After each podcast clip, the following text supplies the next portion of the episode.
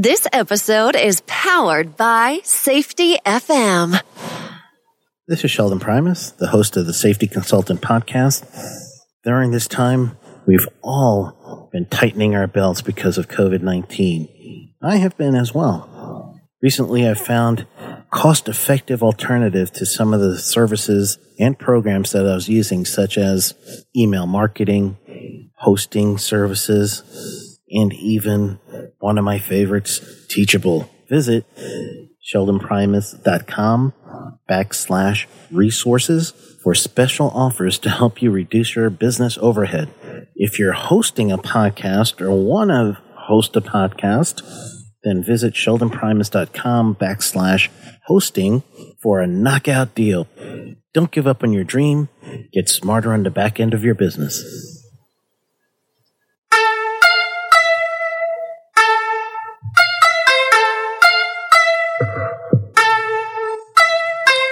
Welcome to the Safety Consultant Podcast.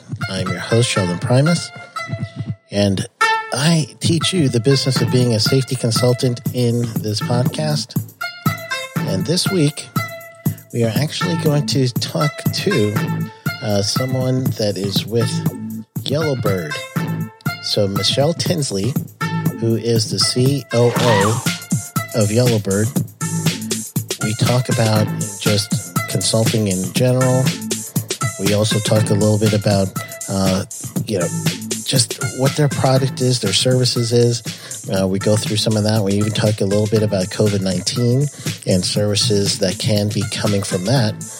Uh, she is coming from a marketing background like I am, so we do talk a little bit about marketing in itself and in its pure form, uh, which I see that their company is doing, which is awesome.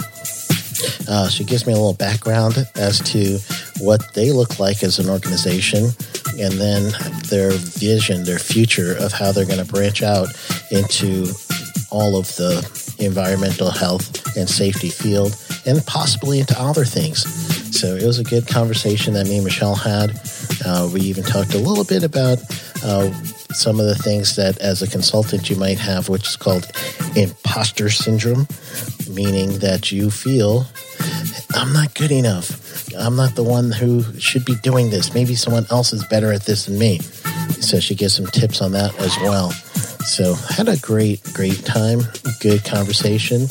And I think you guys are going to get a, a blast for it too, so that you'll be able to understand a little bit more about the being a safety consultant and then also being a part of a team of consultants. And then now there's agencies for consultants. So that's awesome. So we, uh, we have gone through all that. So I just want to introduce you to Michelle Tinsley. So hang out after a word from the sponsor and we will get a good understanding of what Yellowbird does for you. Do you want to be a safety consultant? Listen to Dr. Jay Allen of Safety FM give his experience after taking the Safety Consultant Blueprint course. I have actually done research on different consultants and looked at different consulting courses and so on. There is a pretty fancy, very expensive consulting course that is out there.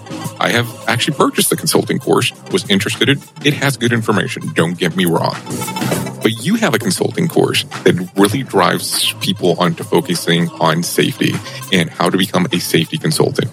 I will tell you on your particular course, there was better information in that particular regards than the other consulting course that was more of a generalist form.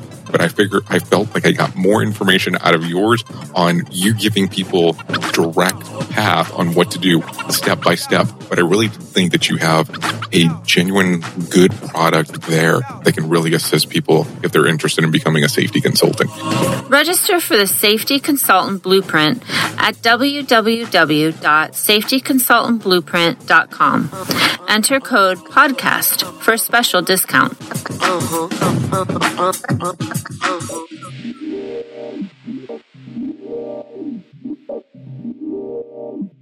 I am just so excited. Thank you so much for for uh, coming on board and and you know let me interview you. I've seen Michael do all the interviews. I'm like, hold on, isn't there a Michelle in there?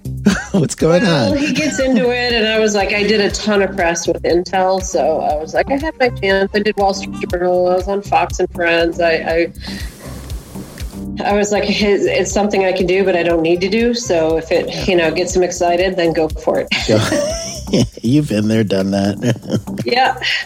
oh, that's great. Well, go ahead uh, if you can introduce yourself and, and a little bit about the business for me. Okay, my name is Michelle Tinsley, and I'm the co founder and chief operating officer at Yellowbird. Yellowbird is an on demand matching platform for environmental health and safety workers with businesses who need that on demand. Excellent. Um, and you say co-founder, so uh, tell us about the team and, and how you guys meet. Um, basically, I was a free agent last summer, was in between things, and decided that the path I wanted to pursue with my career at this point was to co found another company. Um, I just left a leadership role as CEO at a fintech startup, and I was introduced to Michael Zell through the Coplex incubator. He'd already signed up a month earlier for going through that program. Yeah. And I had been a mentor of many Coplex startups for about two years at that point. Um, so when I met with him, um, knowing that he needed a co founder, we just really hit it off personality wise. Um, he's more visionary than I am and um, has kind of a complementary skill set. And our backgrounds kind of came together to where we felt like this we could be a really strong team, you know, in starting a company. Um, I admitted to him I uh, value safety, and I've seen amazing safety dynamics and culture at Intel. I was there for 26 years, um, but I personally never had, you know, worked as a safety practitioner. And he said, "That's okay. I, you know, you can learn enough about the industry. We're here to really bring the amazing people together. We're not here to obviously do the jobs ourselves." Yeah. Um, and so, you know, based on my financial background, my marketing skill set, strategy, and product, he really wanted that brought into the company where he's super strong on sales and has been a company founder before. Wow. So um, I've got a business partner myself, so I know that uh, sometimes you you got these ebb and flow of ideas, and it's almost like you uh, you know pitching and catching with uh, different thoughts, and and then when you're ready to go big and branch out, you know that's another uh, conversation too. So can you lead us through bootstrapping to uh, to where you currently are? Absolutely. So we pretty quickly, within the first week, added our third kind of foundational employee, which was Chad Ortega Smith. Um, he came from the military and then had been a consulting um, practitioner on, on company strategy. He brings with him a lot of HR skills um, and people management skills from having been in the service.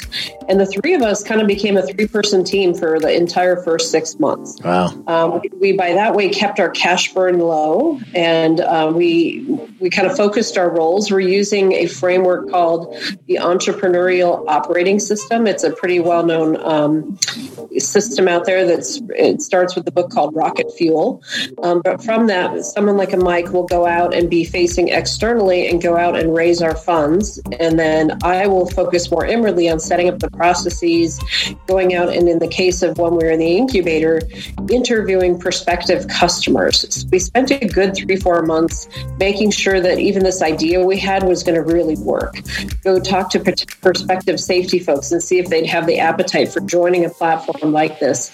Later in those interviews, walking them through mock ups of the website to get feedback on were we asking too many questions for onboarding, not enough.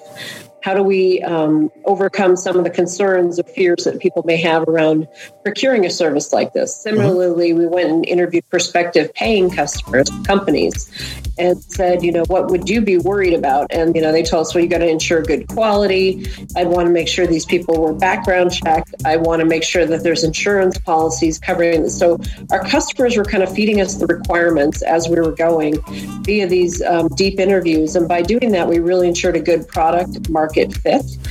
Uh, we launched our minimum viable platform in November, and we started because we're a two-sided platform. We started because it's chicken and egg. You know, which do you start on? getting the revenue in or getting the pros on board? Yeah. And we said let's build the inventory first. So we gave ourselves kind of the random goal of can we hit 50 people by the end of 2019? And the answer was yes. We, we ended up on January 1st of 2020 with 52 pros. Somewhere in the process, I think we had about 15 or 20 that were all the way through and match ready. And so in January, we said, now we're ready to turn on revenue. If somebody phones us with any kind of safety order, we're going to be able to fulfill that. We don't want to have to scramble and take two weeks to say yes. Yeah. Um, and so, sure enough, we started having our first revenue jobs come through in January. It kept going in February. Things were rocking and rolling, and then COVID hit, which was a giant disaster for us. Yeah, I can imagine because uh, you know I'm still an active consultant, so my business changed quite a bit. Uh, personally, me, I I was um, I was already going uh, digital as much as I can, except for the training component. Uh, well, even the training component, I was trying to do digital, but I had many, you know, online online classes that I also did physically. So the yes. physical class is just like like it dropped off. I'm like, oh yeah. We had four revenue jobs planned for March, three of which were in person trainings mm-hmm. that could not go virtual. Forklift safety, um, CPR. Yeah, we were yeah, yeah. just like, oh my gosh, ergonomics. We tried to move the ergonomics online, really didn't get many takers. Yep. Um, and then we also had a very large engagement starting in another part of the United States um, where our professional was quarantined outside of the United States and couldn't get back. His flights were canceled. And so we had to rematch that job yeah. because we had no idea when he'd be able to get back to the U.S. And in that intervening time frame, which was like a week, the construction site had a COVID case. Oh, no. So they went on full lockdown for two weeks. So it was one of these where we came back in April, but it was a good kind of reality wake up call to us that it's not going to be smooth sailing. There, It's like a roller coaster. There's going to be dips and turns, and we need to be ready for that. Um, so by now, we just started onboarding in the spring two more employees, um, our head of product, uh-huh. uh, because we're getting ready to graduate from our incubator in May. And we said, hey, we need to have a month or two runway where this head of product gets in, understands what do we have today, down to the nuts and bolts of how is it built, how is it coded, you know, during the incubator phase, yeah. and how do we now migrate that to fully owned by us and put together a product roadmap that will extend us into really being a, an amazing platform. We, we knew again we were just still in the early days yeah. on the functionality. Yeah, and uh, it, uh, uh, everything you're saying just brings me right back to HBO's Silicon Valley. You ever see that show? Oh, yeah. I keep love it. I, I, said we need a palapa. We don't have a palapa. yeah, I, I guess seeing Piper just going through my mind. I'm like, oh man, this is like Silicon Valley. I'm like, this is awesome. Uh huh. It's just I guess without you guys living in the same house, right? That's probably uh, pretty much. It feels like it. Yeah. Then that was actually some of our questioning with um with the quarantines and things starting to come on in May. We actually delayed it like a week or two because mm-hmm. we kind of felt like we were in the same bubble. You know that our families were not going out and doing a lot, but I could come into the office and work with Michael and um, Anthony, our new chief product officer. Um, he was he was just getting you know his first two weeks on the job so we actually had him write a blog about it because it's like how do you onboard an employee when it's all virtual um, and yeah. so and he's a really great product guy in that he wants to meet with each employee or function of the company and understand what are your needs so that we can weave those into the future roadmap because there's customer facing um, functionality, but this inward facing too that will reduce the friction in our own internal processes and make us more efficient. So he's now just gone to doing those virtually via Zoom. Mm-hmm. Um, and we started kind of challenging ourselves to look for the lemonade we could be making. And you know, if we're going to be in this COVID environment, mm-hmm. how do we turn that into a positive? Yeah it's clearly brought safety and worker health to the forefront of the dialogue at a national level across every business and every segment. And so what we ended up doing was um, procuring a protocol, uh, basically bought into another company's R&D on how to go address COVID in the workplace and get companies reopened. Mm-hmm. We initially were racing to get that to market in May and realized, oh, we don't have to race. I mean, it's out there. We've actually done revenue jobs under this protocol, but the reality is, is we're going to be in this muddled environment for at least a year or two. And so we, it's, it's a business opportunity for us. Yeah. It allows us to have a conversation with companies that typically would never talk to us um, because they were more of an office environment or, or again, safety wasn't their number one concern. Um, and but we can then nurture those relationships and, and come back and maybe do their 2021 safety plan, Yeah, or yeah. look at what kind of certifications their workers should have, and how do we go about um, putting together a safety training protocol for them. So there's future jobs that'll come of this, and that's the beauty is safety people always have their eyes open. They're always looking for, I did this job for you today, but by the way, I see two or three other things that need to be done. Yeah. And with our platform, they can request them by name and have them come back. Excellent. Um, or they can say, you know, you really need office ergonomics. I'm not an ergonomist, but, you know, I saw five people hunched over. It, it's not that expensive. You should really use Yellowbird and get somebody in here. yeah. Um, and so this this kind of is a virtuous cycle. It leads to more jobs coming down the pipe. Yeah, so it sounds like you guys were uh, taking these lemons and making a lemon flavored gelato or something because you're Yeah. you're going past lemonade. You're you're really getting into this, so that's good. And truly, for safety and health professionals, we we're always looking because we can't turn it off if we wanted to. we we try so hardly, uh, you know, in some cases to just relax. And here we are on the beach, and we're like, dude, pool boy's about to get hurt because the way he's holding this thing isn't right, and so it's it's just stuck in our brain, you know. Truly, uh, the way that we we think about it, so much so that it could now be leading into an opportunity for for you guys, as we I would imagine you you have a, a system so they could speak to you. So is that going to be a website? Is that going to be uh, monthly calls? How, what's the system behind that? Yeah, we're trying to basically design in a multiple points of engagement. Um, the first thing is we are um, in process of developing our pro-facing um, app. What we have today is the website, and the website has both a page for companies to learn more and sign up. We also have a page for professionals to learn more and sign up. Um, and so today, companies can sign up and then they can, after the fact, log in and see their dashboard of all the jobs they've done. We're doing the similar thing for the professionals. By December of this year, we will have the pro facing web app complete so they can have it on their phone. We can expose all the data and certs about them, how many jobs they've done, what they got paid, what was the name of that company, um, but also allow you as a professional to self manage that data and upload new certs, change your address, change your email, change your phone number if you want. Um, and today we have to do that all ourselves, you know, manually on the process. So, Yeah. so that's what we're doing, which is a big step next. And then as we go into 2021, we're working more on the matching algorithms behind the scenes. We're going to be adding more nuances. Um, so not just that you worked in mining, but are there particular types of jobs you enjoy in mining?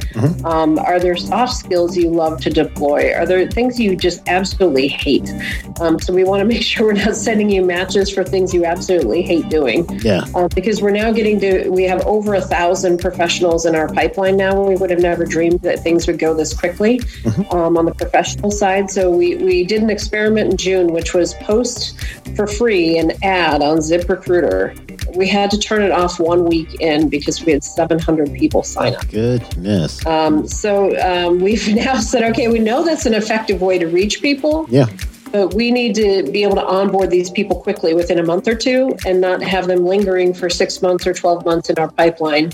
Um, so we turned it off. We're working through that bubble now. We've actually brought on more resources just to kind of onboard people.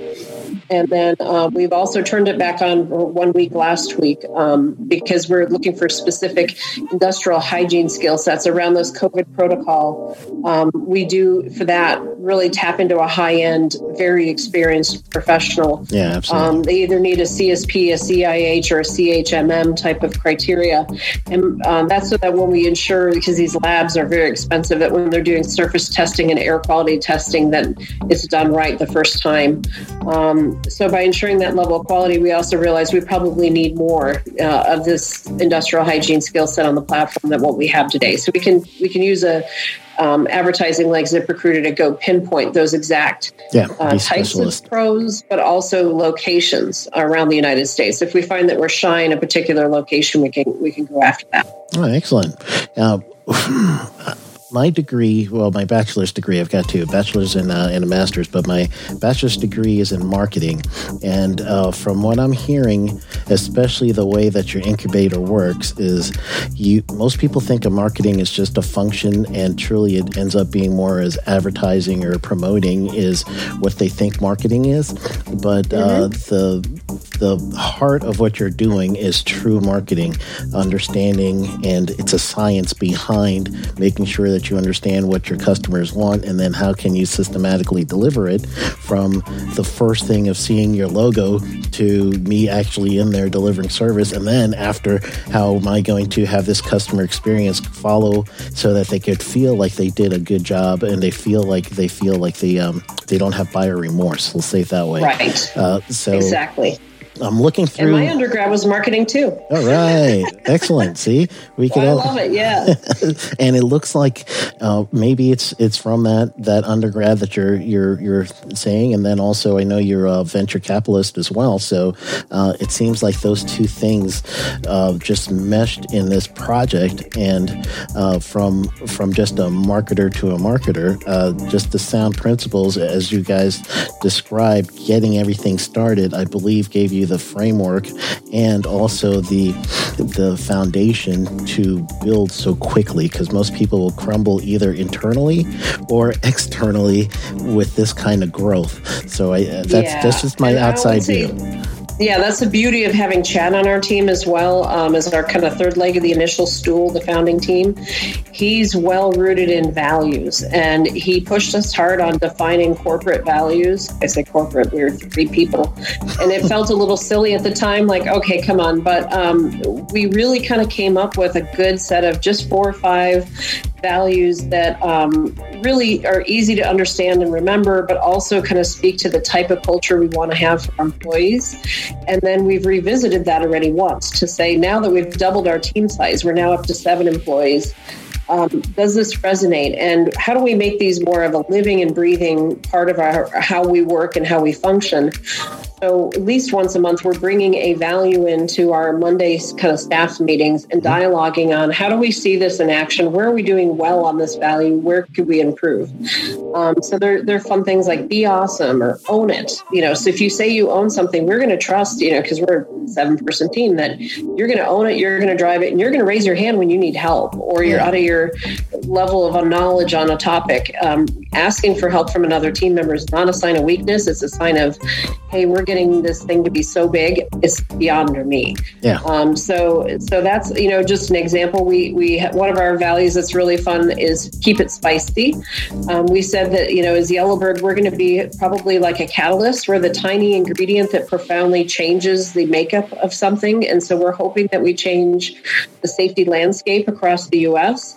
Um, but we're not going to do that with a giant army. Um, initially, we're just, you know, in the hundreds, if not a thousand. Um, and so, how do we do that? Well, by keeping it spicy, um, we can bring that unique element, the marketing, you know, that a lot of these safety professionals honestly don't have. They're more the, the engineering or conscientious type. Um, yeah. They don't like to self promote, you know. So, we're here to kind of get their amazing skills seen, viewed, and taken up by these businesses that need it. Yeah. And uh, why Yellowbird? What was the, the catalyst of that one? Was that a tested name, or is that something that was a, a project or, or, something that you felt would really uh, would have some legs to it? Oh, yeah. So it, it, came out of the process with the incubator. We did have a different name initially, which was ZIP EHS, um, connotating very quick environmental health and safety. Mm-hmm. Um, but they kind of gave us feedback right away that that's not a good name because eventually, you know, let's say five, ten years down the road, we feel like we've exhausted the EHS market and we want to move into adjacent markets like risk management or life safety systems engineering or um, it, you know, some things in the insurance space or ISO uh, quality assurance, mm-hmm. it, a name like ZipEHS is going to be hard to do that. People yeah. are going to be like, why would I use you? Yeah. Um, so they said, come up with something that's, you know, true to you, what you want your brand to stand for, but has more of that translatability. Um, and they said, you know, animals are typically coming at people with not a lot of bias. Um, so we, you know, and, and also we wanted a name that was very memorable. も Mm-hmm. Um, so sometimes startups give you know a name with X's and Y's and Z's in it, or they're spelling it some funky way. Nobody yeah. can remember it. Absolutely. Um, we thought Yellowbird's very easy to remember. It's high visibility colors of yellow and black. We love that it connotates that our safety professionals can take their careers to new heights and soar um, by helping use our platform. um, and, and, it connotates freedom. Uh, and so we liked all those attributes. Um, it does give a little nod to the canary in the coal mine, but we said we don't want to go really down that path because yeah. that's that's sacrificial yeah, animal. You know, we're not going to be throwing our professionals under a train and running them over. Yeah, um, so, to see if it works. Uh, oh yeah, yeah, okay. So, so we kind of just said it's it's a cute logo, but you know, really we want to lock in on the freedom because again, if we do this right, the professionals are being put in the driver's seat for the jobs they want to take, the type of work they want to do, how much, how little, um, the composition, the travel, it's all in their hands of whether they say yes or no. And so we're really kind of giving that ultimate freedom to them. But enabling this gig work at 12 to 15x what an Uber driver would make. So basically, again, making it meaningful and really paying them for the skills that they've earned over their career. Okay, that's excellent. And uh, that's, that's a good understanding. I think, you know, dead on if you're stuck with EHS in the title, uh, then surely that would pigeonhole you. And then there's actually a, a zip um, method for zero incidences. Uh, so maybe that might might have also had a negative connotation to it for people oh, who don't okay. believe in in zero as a as a goal as a target for a, a lagging indicator. Uh, so that that also could have saved you there. so, yes, thank you. Yeah, we, we dodged a bullet on that one. yeah, yeah, yeah, absolutely.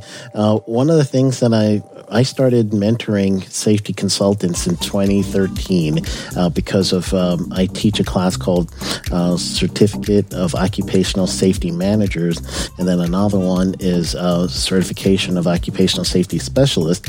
And I'm just a I'm a consultant, uh, or I should say, consultant slash trainer, and I'm hired uh, to do this as a, as an independent person for a group called Alliance Safety Council in Baton Rouge, and um, throughout throughout the time as being an instructor, I've seen different types of people who've said, All right, Sheldon, I am done. I love what I'm doing, but I want to branch out. And they have that little entrepreneur bug that just just bites them. And they're thinking, Well, I know safety and I want to be an entrepreneur. So let me start my own safety business.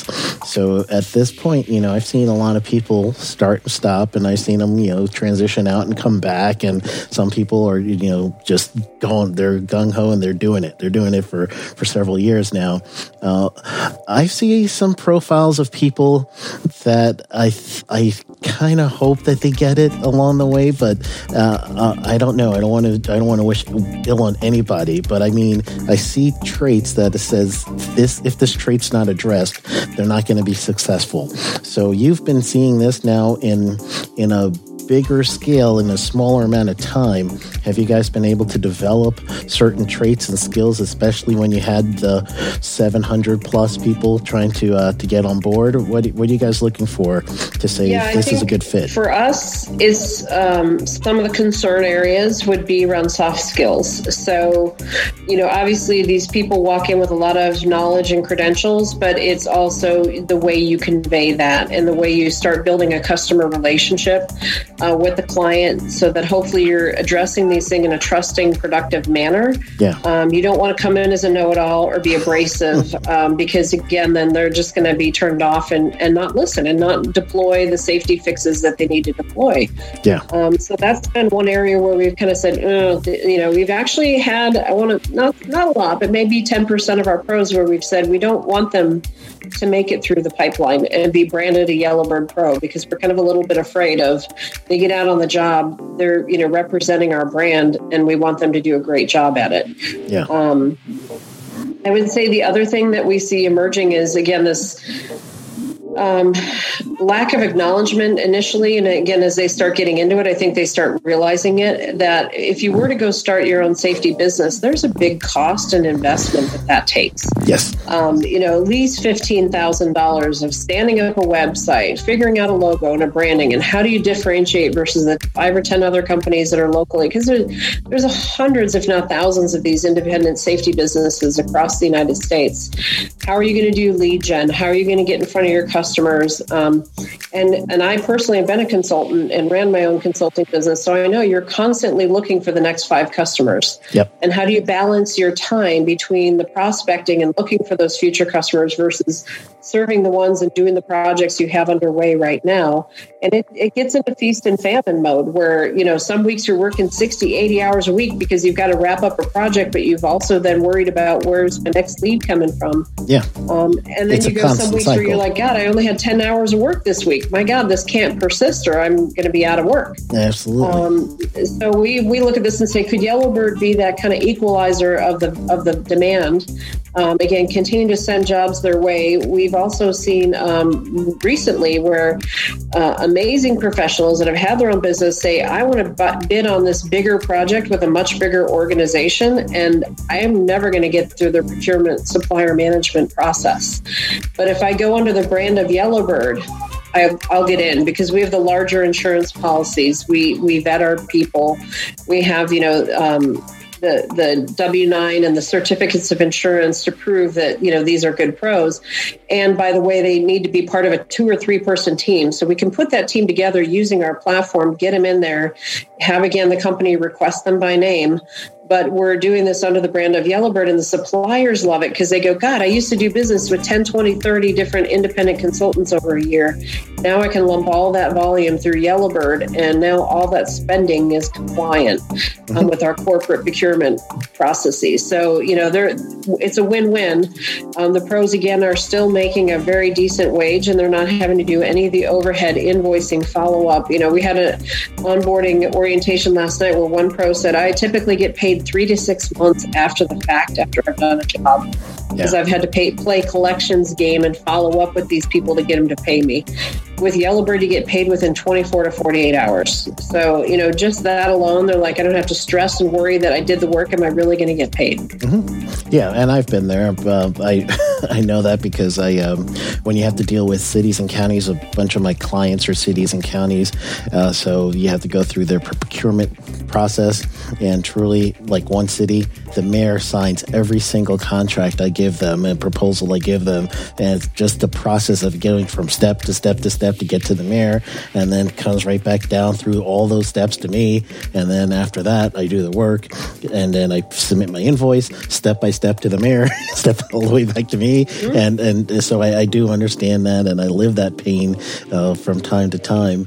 Uh, so that's a, a great plus, and it seems like for you to weed out. Um, the chaff from the wheat, if you were to say that, is uh, soft skills. But then also, I would imagine that along the way, uh, you may end up having to to to differentiate your uh, your pros as uh, maybe a, a value system as stars or a color or, or something like that. Is is that in the works, or is that something we, that we you do do ratings. Um, we haven't said that jobs are going to depend on it yet because honestly, the volume is so low. Again, like with an Uber, ratings make sense when you're doing 20, you know, drives a day.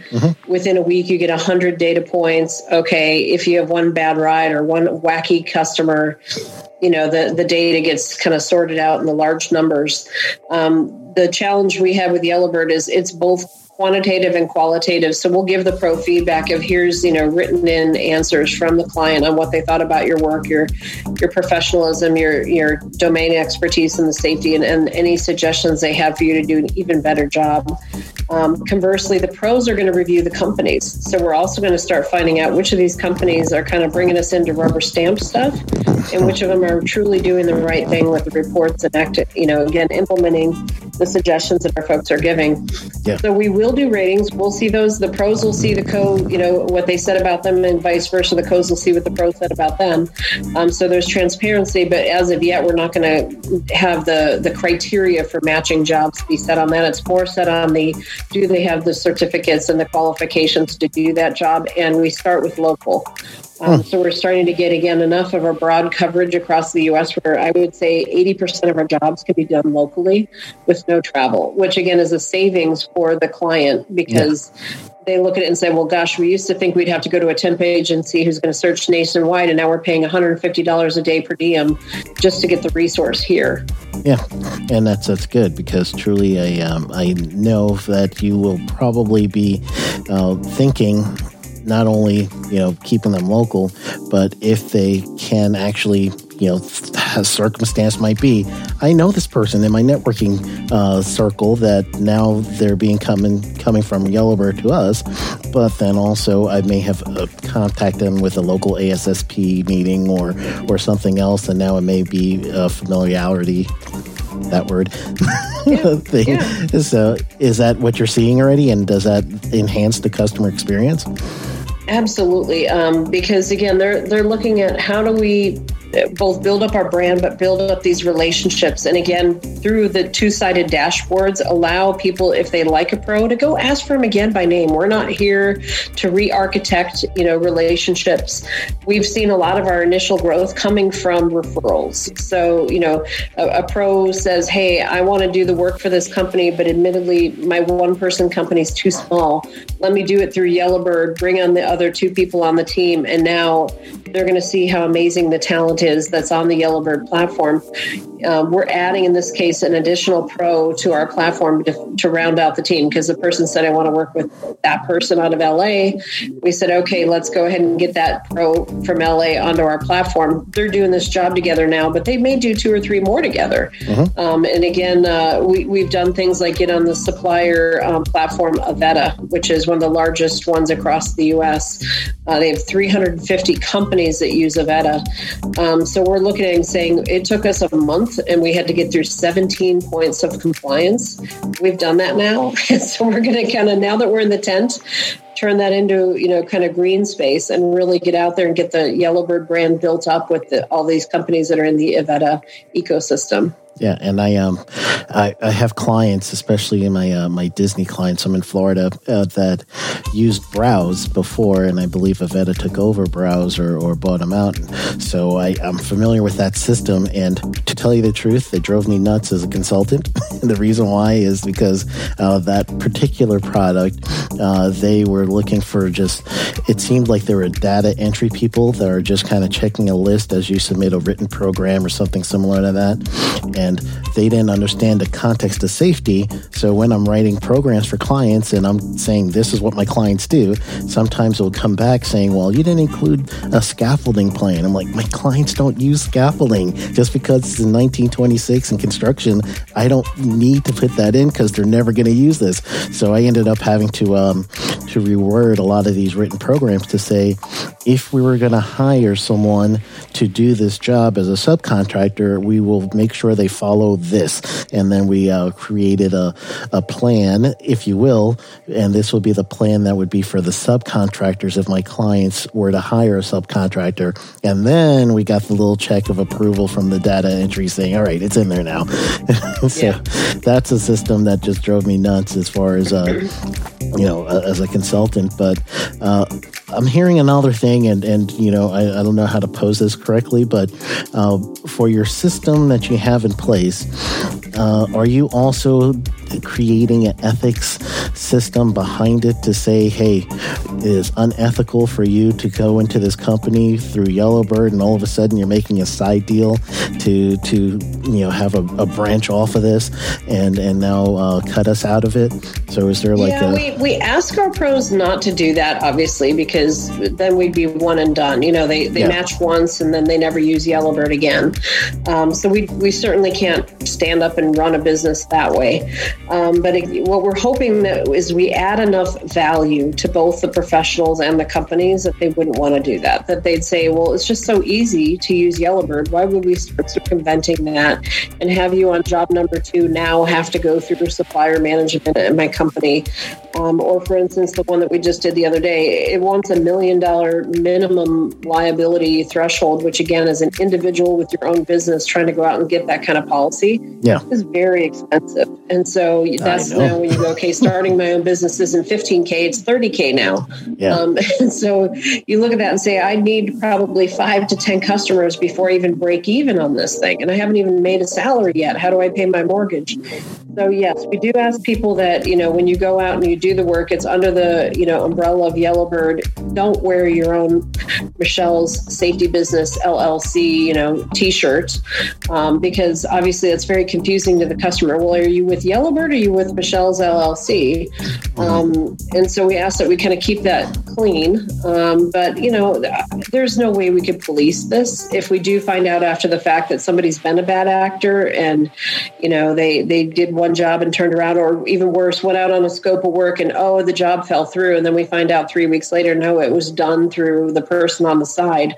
Um, you're going to be done on the platform. We kind of just have to do that um, because we, we do, again, like you said, want to build up this community um, without also finding that it's it's a one trick pony. Yeah, and then that just makes sense. And truly, it's not that I was thinking of being unethical in any way, but oh, yeah, no. but truly, I've I've uh, I've had people who are subs of mine in some in some aspect, and you know, uh, it's always up to the individual if you're going to to have a percentage out of this because mm-hmm. it's really just like a, a firm client basis at that point.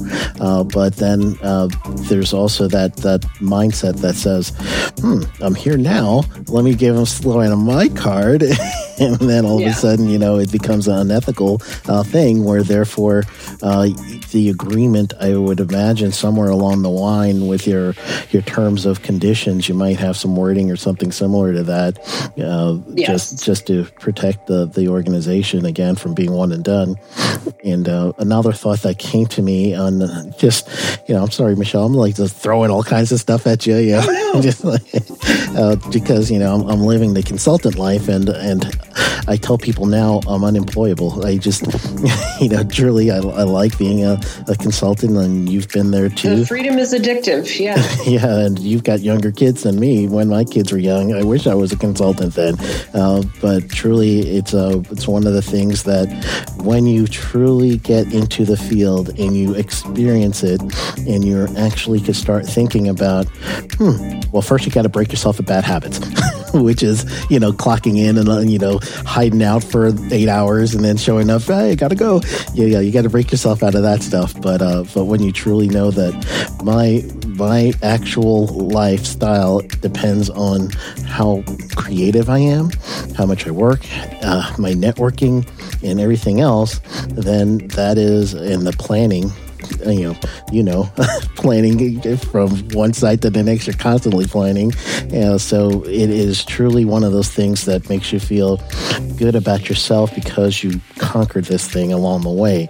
So with a partner such as you, being able to take away some of the detailed work, uh, such as you know, like you mentioned, getting uh, your insurance. You know, I had to bump up insurance several times to deal with certain cities or counties or other private entities because you know they wanted the two million uh, policy, and I was like, all right. And then they wanted the uh, auto insurance policy as well to be a certain amount, and I all right, got to do that, and you know yep. that's all money out of pocket. So you guys are providing that. So basically, let's say um, uh, I start my my consulting business. Uh, I see you guys or I hear this interview because you know my my actual title is safety consultant, so people might be sure. looking for that in in uh, the podcast world. Uh, and now they're like, oh man, I love that interview with Michelle. I, have been thinking about starting my business. Uh, let me go ahead and get us started. And uh, how do I how do I now, you know, as a safety consultant wannabe, uh, and really get into it, not in a bad sense, but just in in a hopeful sense. Can they now truly say I don't have insurance? All I have is my EIN number and uh, and my actual state. Uh, uh, I forgot the document number, uh, so I actually have a business. Can they actually get on your doorstep at this point, or they still need to Absolutely. have a certain um, We take individuals and companies, so that's part of our onboarding. Is we say, how would you like to set up your initial profile? Mm-hmm. What I've seen a lot of is individuals signing up. I'd say over two thirds of our platform is just people who've had the inkling of, well, two to five years from now, I may want to run my own safety consulting business. So while I'm still in my day job at XYZ Corporate, I'm going to sign up and do gigs on Yellowbird on nights and weekends or call in and have a sick day and go do the work on that day um, and basically try it on for size, see if I like this. Yeah. Um, see what kind of volume is out there. Um, and, and so we onboard them as an individual.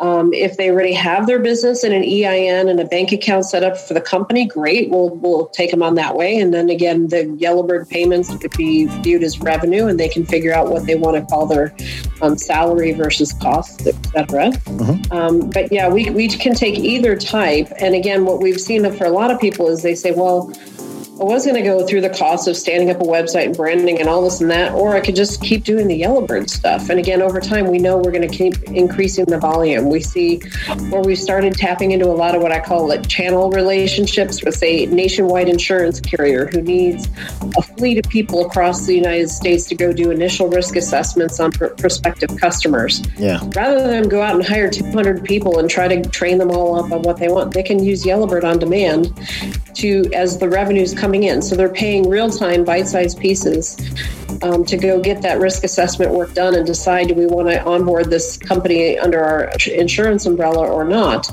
Um, so we look at that and go, those will be the customers that start generating very big demand very quickly nationwide. And that's one of our learnings from COVID was we were too mentally stuck in the notion of having to physically expand our company in three person teams per city across the US. And it was going to take us years to get a good coverage level of Yellowbird W 2 employees in all these different locations. What we've started realizing is actually we can take customers and service them just fine virtually.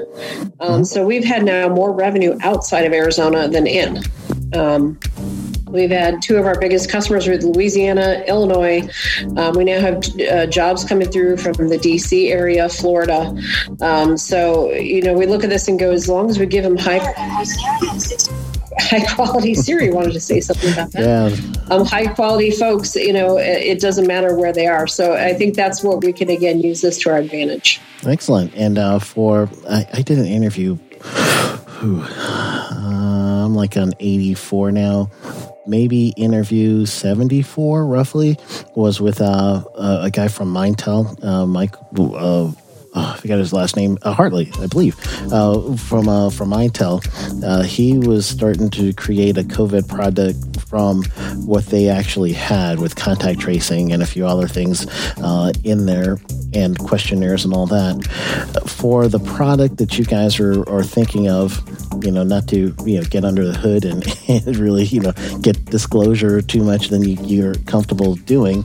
Um, it, is this something that you believe can eventually be uh, a product or a service or something that could lead to helping people or helping school districts come back safely or helping people create like the NBA did a little, you know, big bubble, but like you mentioned in the beginning of the article, the little mini bubbles that everyone could could safely say, all right, I can come back to work. I signed this agreement uh, that Yellowbird created for us as a plan, and now from this plan, we could all have an agreement that all right, we follow this plan. Now we've created our own mini bubble and let's come back to work. Is that uh, something yes. that you're thinking so, of? I fundamentally believe that if an entity deploys our protocol, it absolutely gives them all the knowledge of what they need to do to go run a safe environment. And our top customer right now in the space is Xavier University. Uh, their president of the university is a former virologist. He knew how important this was to get it right. He specifically wanted a third party company like Yellowbird coming in, not his own staff. So there's no groupthink or worry about, well, if we, you know, cut corners a little bit or or just do it this way is probably good enough. Um, no, he wanted that independent because, again, he looks at it as an investment in their brand mm-hmm. as well as keeping their students and faculty safe. Um, so we've deployed our first round, which was to go in before the students arrived and basically test all their HVAC in the key key locations. I want to say eight different buildings. Uh, we then recommend the filtration that they need on these to really be catching the virus as the airflow is going through the HVAC. Mm-hmm. That usually means a much more dense, you know, filter than what's typical. Yeah. Um, we're also looking at get do your airflow refresh rates within a space, refresh the air enough times in an hour to be effective in knocking down the virus. Um, Any UVC so we recommend, lighting you know, in there? Changes. Yeah, what's that? Any UVC lighting in there? Um, no, we we haven't recommended UV lighting. Um, it's more the you know making sure the airflow is is working. Then we also do the surface testing for COVID. And again, with this initial assessment, our hunch was that 100% of the tests will come back negative because you know they hadn't had anybody on campus. They'd just done a deep clean, but they had just switched to a new cleaning vendor that had this COVID protocol. So they were kind of like, this is a good checkpoint to make sure that that new cleaning vendor actually really did disinfect everything. Yeah. Um, so we now have that great baseline from our work in July. The students came back to campus August 10th. We go back in September. And this time, the HVAC hasn't had any changes. It should be fine. We can again verify that they've increased the fan rates, changed the filters, that kind of thing. But really, the focus for the September visit will be a lot broader coverage of the surface testing. So this time, now that the students have been there 30 days, looking for are their hotspots where COVID is now turning up on the surfaces, we can now see where the transmission might be occurring um, and put more protocols in place. But what these entities get from our um, from our product is a 20 page or so write up of step by step. Here's engineering controls, administrative controls, the HVAC changes, the surface testing. So it, it really does try to put together a holistic plan. That said, it's now up to the organization to go implement and do it.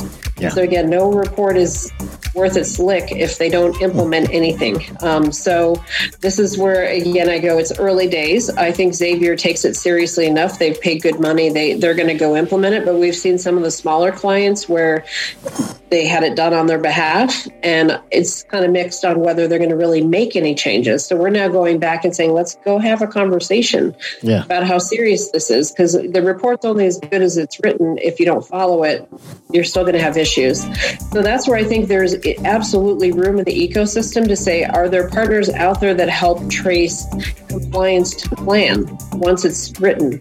Are there tools and methods out there? Is there additional measures like UV lighting that could be implemented that will again add more layers of protection? Because we know, um, again, my background at Intel, it was it always you know looking for redundancy in the safety mechanisms in our wafer factories because you never want to rely on just one thing. Yeah. Um, because you know it's just too risky, and so you want to have these multiple layers, multiple checkpoints, and like you said, design in you know almost like pods or bubbles so that if you do, you've got a plan for when we have a positive, when we have a teacher or a student come down with it, what are we going to do? Yeah. Um, and then how are we going to manage it effectively to keep it contained um, versus assuming that, well, we'll put this plan in place and we're, we're never, you know, if somebody, a vendor came in and said, oh, I have a fail safe, you know, 100% effective, you'll never have COVID, I'd say then they're lying. Absolutely. Because it's just yeah, not yeah. possible. Yeah, absolutely. There's too many um, variables that are missing as, you know, for for any scientific method,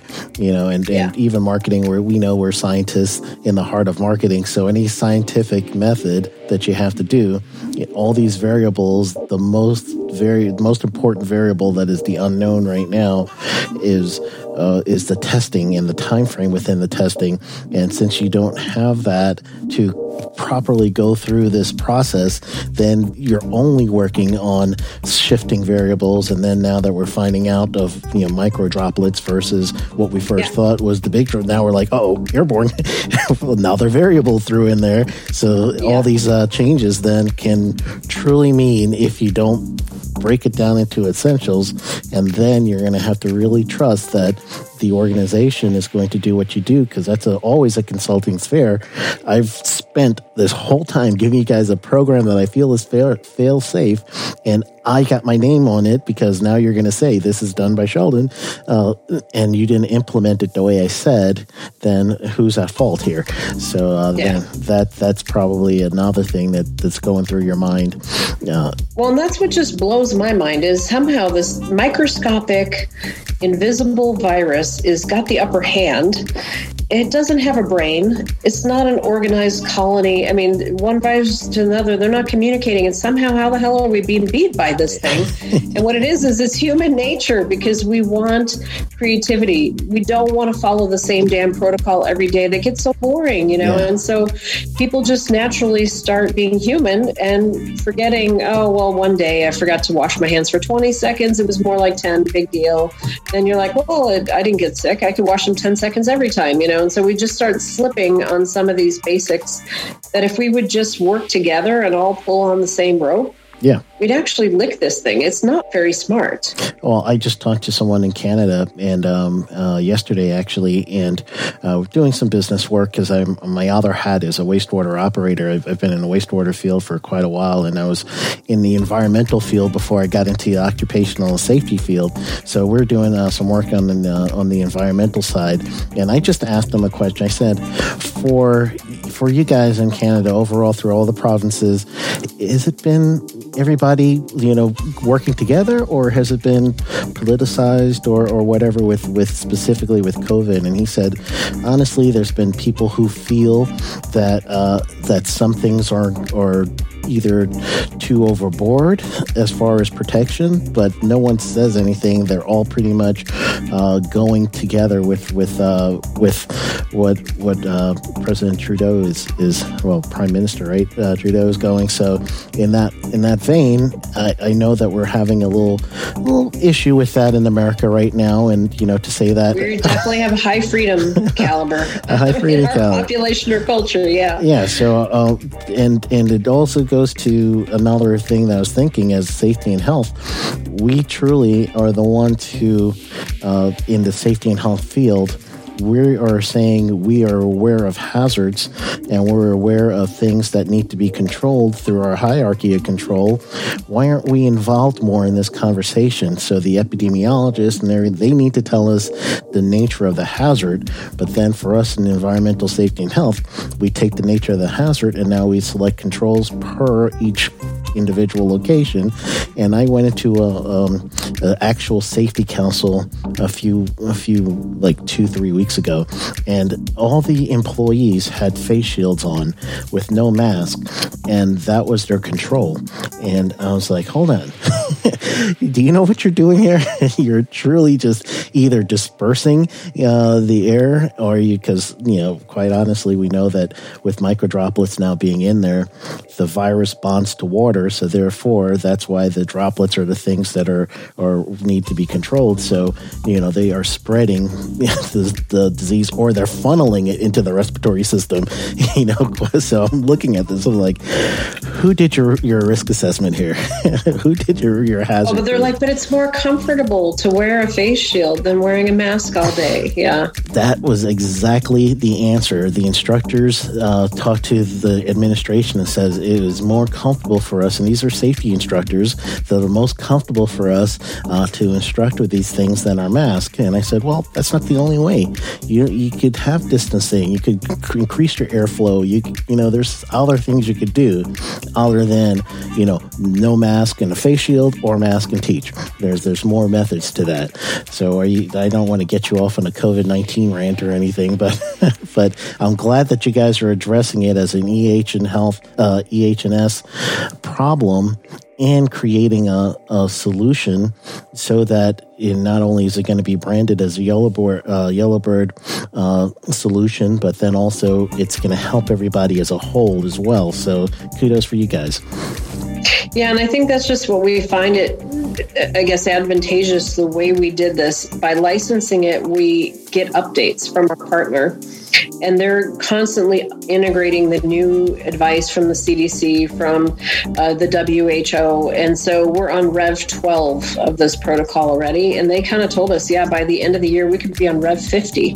You know, when things go from air conditioning to heating in the fall, all these HVAC assessments kind of need to be redone um, because these machines will behave differently. And mm-hmm. so, again, we need to holistically look at this solution and not say, well, I put out a bottle of hand sanitizer and a few stickers on the the floor and we'll just clean the tables, bleach water choices off. And that, that's kind of guesswork. And let's make sure that we really, again, put some good science around this. and there's scope creep. So the person who's doing this, they may have, have a job description that says, "I am, you know, the heavy equipment operator," or "I'm, you know, someone who is the office staff." Now you're asking me to do stuff where it's outside of my scope. I may not have the understanding of the hazard that comes with this new chemical, and then therefore I now could end up getting a respiratory illness or uh, some sort of uh, acute, you know, cough or something, you know, blister or something like Yeah. that. So that scope creep is also dangerous in that case.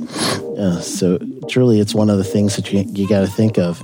Uh, I. I I've got a, a, course out there where I teach people. eh, I call it the Safety Consultant Blueprint. So for it was from my my actual experience. So I'm thinking, all right, let's break this into step by step by step of how you become a safety consultant, and then from there, uh, each module, everyone has to do a homework exercise. So we teach them in the module, and we, me, it's me, I teach them in the module, and then they have homework to do. So you know, here, here's how you get an EIN, and I show them everything. All right, go do it. Uh, here's how you do the risk. Of, all right, go do it. Uh, so in that in that vein of uh, actually doing a learning management system to teach someone along the way, that's giving them some sort of proficiency before they go ahead and be a consultant.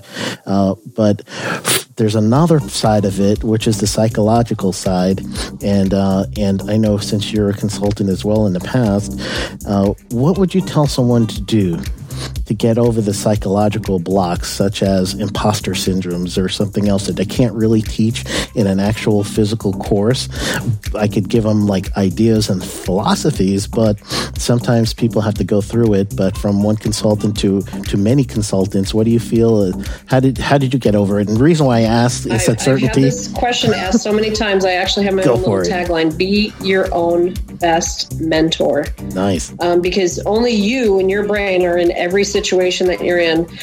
Learn to kind of not question yourself, meaning I have no self confidence, but kind of say, why do I think that? And really stand back as a third person and look at yourself and say, is that a true, true? Like factually, I can go validate that that is true. Uh-huh. Or is that what I call the Michelle true? I've written a story in my head and I've totally believed it and run off a cliff because of it and Yeah. realize, oh, wait a minute, I never stopped to validate is that belief I hold even true? Um, Yeah. I, I, for instance, was in finance for many years, 18 years at Intel, probably the last three or four kind of asleep at the wheel at my job because I'd done it so many times. I'd closed the books every month, did an annual budget. I, it, it was just like clockwork, and Yeah. I wasn't really thrilled with my work. I never went to go use the marketing degree because in my mind I had told myself, well, marketing people are on the road 80% of the time. I could never work in marketing. I have small children. My executive coach said, Have you validated that? Have you gone and talked to 10 people at your level at the company to see what percent of their time are they traveling? And how much of that travel do they control? And the answer was only two out of the 10 said they traveled 80% of the time or more. Really? 80% of them said, I control my travel. I only say yes or no to the travel I want. And especially if you're in a new role for six months or more, you're driving the travel. So you're Yeah. deciding when and how and how much you travel. So again, that was just an example of where I debunked my own thinking. Um, so yeah, I, I look at this and say, if you can start getting that inquisitive nature of it's great to, ha- and I also have always had mentors and coaches and advisors, but also think about, well, I, it starts with me. If I can't even question myself or spend time, at least an hour a week, thinking about how am I doing, how am I feeling, how could I be more effective? Are there barriers that are getting in my way? When was the last time I asked for feedback? Um, sometimes we're just running so fast we don't even ask. So it's Yeah. like, okay, I may be doing something to a coworker that is driving him nuts. Maybe I need to open the door to them and say, "How am I doing with you? Is there things that could make us more effective in working together?" And they're like, "Well, I'm glad you asked. This thing you're doing is driving me nuts." And you say, "Okay, well, great. I can change that now that I'm aware of it." Yeah. Um, so yeah, and it, it, I said, I guess over time, as you get more mature in your career, you get a thicker skin. Um, you know, initially you just kind of feel like any kind of feedback's like bringing you to tears, but it's like, well, no, actually, they're trying to make me better. They're, they're, you know, the, the other phrase they would say is feedback's a gift with no receipt. You don't get to return it. So basically yeah, take nice. it and learn how to work with it and, and turn it into something useful. Excellent. And uh, I know we're, we're at the hour and I've been like giving you every everything from curveball to, you know, just throwing things in. Uh, can I throw in one more before I just, sure. my mind just kind of just starts thinking this way and, uh, and knowing for, for you and, and seeing your success and the way you've come through, through your career and mentoring and angel investors starting several businesses. So, uh, what do you tell someone that says, I can't invest that kind of time to do a, a, project of that can give me some return? I would be excited and fulfilled by doing it, but I don't know if that's a, a, a trade off I could make for my family right now, or I don't know if that's a trade off where I could do, you know, we call it the work life balance. And then, yeah, yeah. Uh, so what, what do you tell someone that that's caught up with that part of the psychology, uh, the psychology that they're they're thinking, am I going to get unbalanced, or they're thinking yeah. other and so things. to me, I said it sounds like you're thinking you need to make a big bold move. You know, I have to rip the band-aid off and quit my corporate job and go full time consulting. I'd say instead think about how could I take a step or two in that direction? How could I learn more? Certainly there's always time you could carve out. My development kind of framework or psyche was, you know, 80% of my development effort is on my job here and now, doing my current job better because making my boss and my stakeholders happier is always a good good route to success. But then you do need 20% of that to be in kind of looking for the next thing, uh-huh. um, which is in me a two to five years out kind of horizon. What do I want to be doing next? Are there either positions at my company I want to be in in two years? What skills or experiences do I need to be getting now to make me ready for that? Um, and even branch predicting two years from now, what skills are going to be important? Do I need to go build up those skills? And then the last thing is doing what I call primary research or, you know, that 5% of noodling on the where do I see myself five to 10 years from now? Um, ages ago, it was, a, yeah, someday I want to be an angel investor. Well, it only takes a few minutes to figure out who who does angel investing today and let me go have a coffee with them. That's not a massive time sink. it's something you can fit in. Again, maybe it's a few weeks down the road or a month out in time when your schedule looks clearer right now, and then block it and keep it.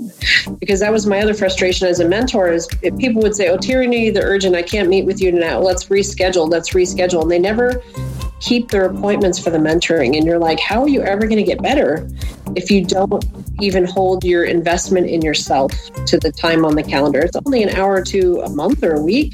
I mean, it's not like it's the 40 hours. So, so really trying to carve that out and keep it sacred mm-hmm. um, so that you're not finding yourself in a spot where oh now i haven't invested in myself for a year or two my skills have degraded or my psyche has degraded and therefore i'm in a bad spot Ah, excellent, excellent. Well, uh, any final tips to give to consultants before I get you to tell me each and every way we could reach out to you and and, and either become a consultant on Yellowbird, Yellowbird or hire a consultant from Yellowbird? So, any any tips or tricks you want to pass on to to some of the consultants listening right now?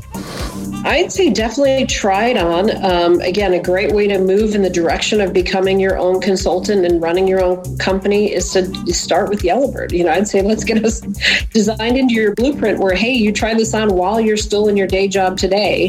Again, we're not getting so many jobs that they're going to get daily phone calls, but you know, they may get in the first month or two a job sent their way, and they can decide, is this really what I want? When push comes to shove, am I going to say yes to that opportunity? And try it. I said, you know, part of life is recognizing the big tidal waves when they're coming your direction and hopping on that, you know, and and sailing into shore on that, or or saying, no, it's not for me. Let me pass. Let me kind of keep orbiting out here, yeah. uh, waiting for the next wave. So it's it's really that just take a step or two in that direction and try it out. It doesn't have to be a massive move or quitting your job and you know burning the boat yet. Excellent. And then for uh, both sides of the coin, how do people reach you that want to have a project through Yellowbird or people who want to be yeah, the one of the easiest way is to go to our website. We're at goyellowbird.com. And there's a whole page on professionals explaining what it's like to be a professional. And then it says get started. And so you can basically sign up. It takes less than five or 10 minutes. If they say Sheldon recommended me, Sheldon gets a nice little referral bonus. Um, so basically, uh, you know, it's a it's a win win. We're trying to again build a strong community here, and that's what it takes is kind of everybody pitching in together. Excellent, excellent. And then on the other side, if someone wants a project uh, that they want to go to you, is it the same website? Yeah, same website. We have a company page. We also again explain how it works, and by filling out that, you can just fill out a company profile. You don't even have to post a job. Our sales resource, Chris, will reach out and kind of hear more about your company. What are your needs? Where are you at? Um, when do you think you might want to do Yellowbird? Half the time, we find these companies don't know where to get started. They actually need us to talk them through scoping a project because um, they're not used to thinking in gigs. They're used to saying, okay, I have to hire a full time person in this location. And you're like, okay, do you really have 40 to 60 hours a week of work or do you really just need X done? If you need X done, let us help you scope that. We'll put it on the platform as a, as a job. And by the way, if you find that you love that person you got, go ahead and hire them. We don't charge any hiring fees. And so basically, um, if it's a win win and the employee and the company have found a great match, go for it. That's the beauty of using our platform. You can try before you buy on both sides. Excellent. And what about someone like me who, uh, from time to time, um, I, I have jobs that I need to refer to. Mostly I start with the students that have taken my course, but then after that, if they don't have the expertise or it's something bigger, uh, sometimes I have to go through my full LinkedIn network and everything else to find someone yeah. that I could could do. Can can someone like me also uh, have a company profile? It takes you five to ten minutes to post the job, and within hours you're going to hear from us. Okay, we've got three to five candidates. Here's their locations. I onboarded a guy the other day, and his whole specialty is radiation safety. Mm. Um, so, I mean, we're it's kind of exciting to hear the different stories, and again, it's almost like we're building a quilt with all these different colors and squares yeah. and skill sets woven through it. But um, that's a great analogy. You know, I look at it and go, we can form the dream team for whatever project you got. I'm almost like I wanted us to put on our website. You know, I dare you, I dare you to put a job that we can't fill. You know, because yeah. we've got some amazing people on the platform. Excellent, excellent. That's that's good because sometimes I do need to branch out my my immediate network I can't get it through. So then I have to start spreading out to other people to say, hey, I, I, either this is not my expertise and I, am not faking it. My, my, my, insurance is too much to me. I'm not faking it. So I'm going to pass this to someone else in that case. Uh, so that, that helps to know that I, I could also utilize the service as well. Yeah, or I say someone. run us in a horse race while you're doing the five hours of LinkedIn research put the job on Yellowbird and see who comes back with a fit better or quicker. Ooh, look at that. A challenge. Michelle laying it. it down. All right. Thank you so much for being part of the show. I appreciate it. Thank you, Sheldon. I'll talk to you soon. All right. Have a great day. You too. Bye. Welcome back to the Safety Consultant Podcast. I am so happy that we went through that whole episode with Michelle, Michelle Tinsley with Yellowbird. It was uh, just really nice to get a good understanding of what they do. I've kind of heard about Yellowbird a few times from uh, LinkedIn, and I was able to really uh, get a good understanding of what they do, how they do it, and then also a few things about the company itself that was really kind of cool. The way that they, uh, for me, it's cool. I'm a marketing geek, so it's kind of cool for me. So just understanding the way that they tested their product was really cool for me. And I say that word because it is. I, I am a marketing, just one of those guys that really get into that stuff. And that's why I chose that degree. So truly, I uh, think with the barrier of entry that they have for becoming a safety consultant, it might be a good way for you to kind of dip your feet in there and just really, you know, see how you like it and do it where it's not going to be where you have to all or nothing. You know, some people are just all or nothing. I'm getting into this thing. However, if you, let's say you were laid off and now it's truly I've got nowhere else to go. I've got safety knowledge and I have great experience. You may have a CSP or a COS or a COSM or any of the other designations out there for safety and health. And you know that people can use your experience and you want to do something that's a little bit more outside of the realm of just trying to find another safety job. Go ahead, come and try. Uh, she said that she's going to also give the audience a hookup there too. Uh, so we weren't sure what it was going to be. And uh, later on, and talking to each other back and forth on LinkedIn, she says that she's going to give you guys 250 off of of when you actually register. So if you just mention Safety FM, you have to go to goyellowbird.com, mention Safety FM, and once you do that, you're going to get 250 off. So come on, 250. I'll do that. so it's awesome. Go ahead and uh, do that. And I don't know if people are thinking, how am I, as a safety consultant, going to lead people to another safety consulting company? I'm, I'm okay with that. And the reason why is I personally believe in my heart of hearts that it is enough business for everybody that not only wants to get into it, but has those safety chops that they can get into it. Because truly, not everyone can stay and have a sustainable safety business. And I understand that. So I know that it's not going to be everyone that's going to be getting into this. So I'm okay there too. But those of you that do, have real good understanding about safety and health and you have the safety chops, as I like to call it, to stay into business, then I'm okay. Let's let's spread the wealth. Let's spread it around. Get everybody in there that that can help someone because my voice isn't the voice that every client wants to hear. I may not be able to reach certain people. Uh, so in this way, with a collective of different talents, different uh, abilities, then therefore they could reach other uh, clients. I'm okay with that. Doesn't mean like it's money coming out of my pocket or, or they're stopping me from doing my business. So I will endorse Yellowbird right now. Uh, as, as I see it, I like it. So go yellowbird.com. Uh, just mention Safety FM. They're going to give you a 250 discount there by just saying Safety FM. Yeah, referred. So go for it. All right, so let's get into the tip of the week. So the tip of the week is truly goes with what I was telling you just now about uh, starting and getting your business going. Some of you now with COVID 19, you've probably been faced with a few things. One of them being, I have just lost my job. I don't know where to go right now. However, I do know that I still want to stay in this field. So look for a low barrier of entry. So Yellowbird is that low bar, uh, low point of entry, right?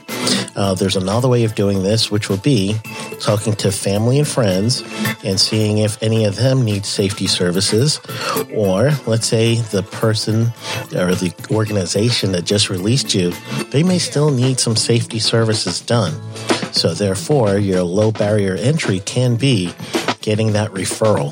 So get that referral in so that you can actually be able to talk to someone that you know that knows you and they're willing to go ahead and let you get a chance to get your foot in the door and get that work in. Uh, I've got a course that you all know, the Safety Consultant Blueprint course.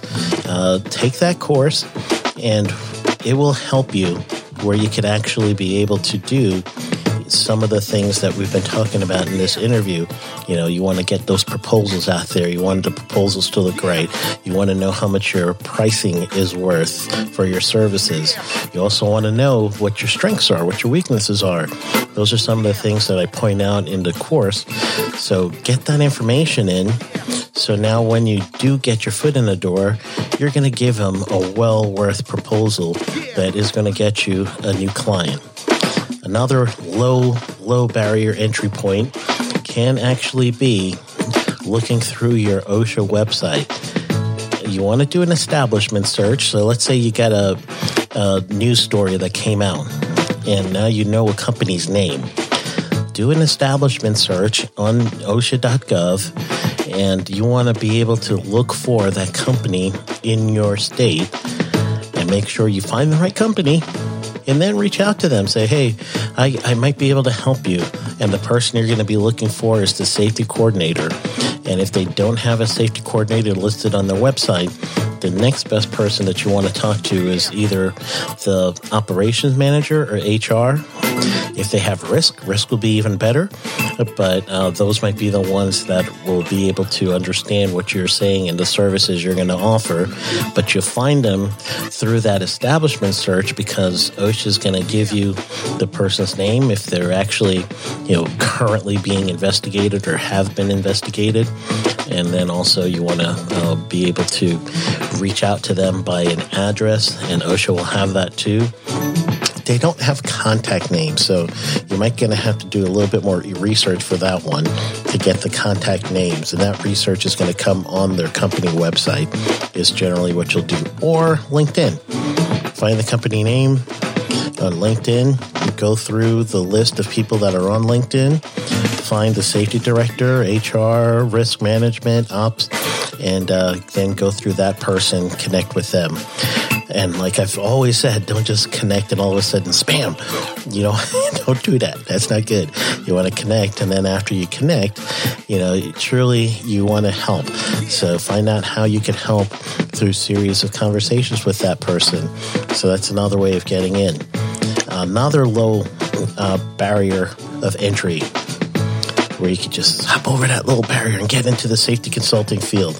And you'll see, I, have talked about this several times throughout our, what, 85 episodes I think we're at right now.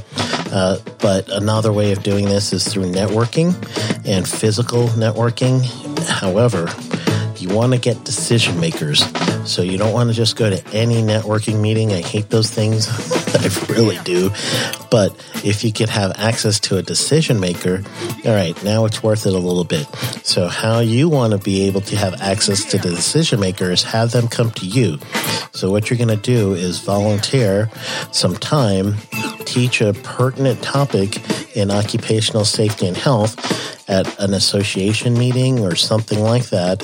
And now, if you go in there and you're actually the speaker, people will start coming to you. You keep your card with you. And uh, I would always say make a business card. And when you make your business card, put a QR code scanner on it so someone could scan that number right there, right then, and get you in the phone.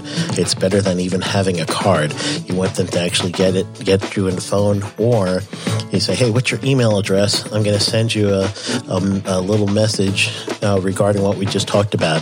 So now they don't have to worry about it. All they need to do is give you their card with their email and then you write right on the back of that card, you know, Sheldon needs help with OSHA 10, or Sheldon needs help with uh, an informal conference, whatever it is.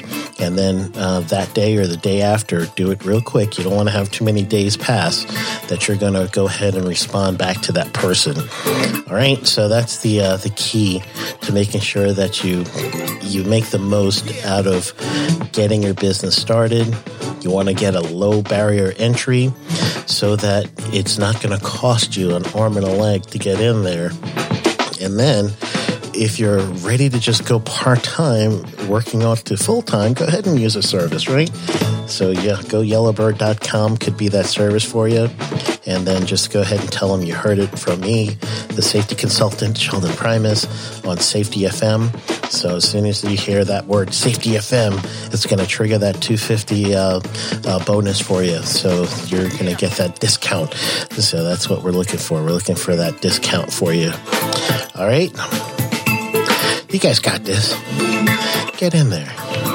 Get your business going. All right. I will speak to you next week. Have a wonderful rest of your week. Yeah. Go get them.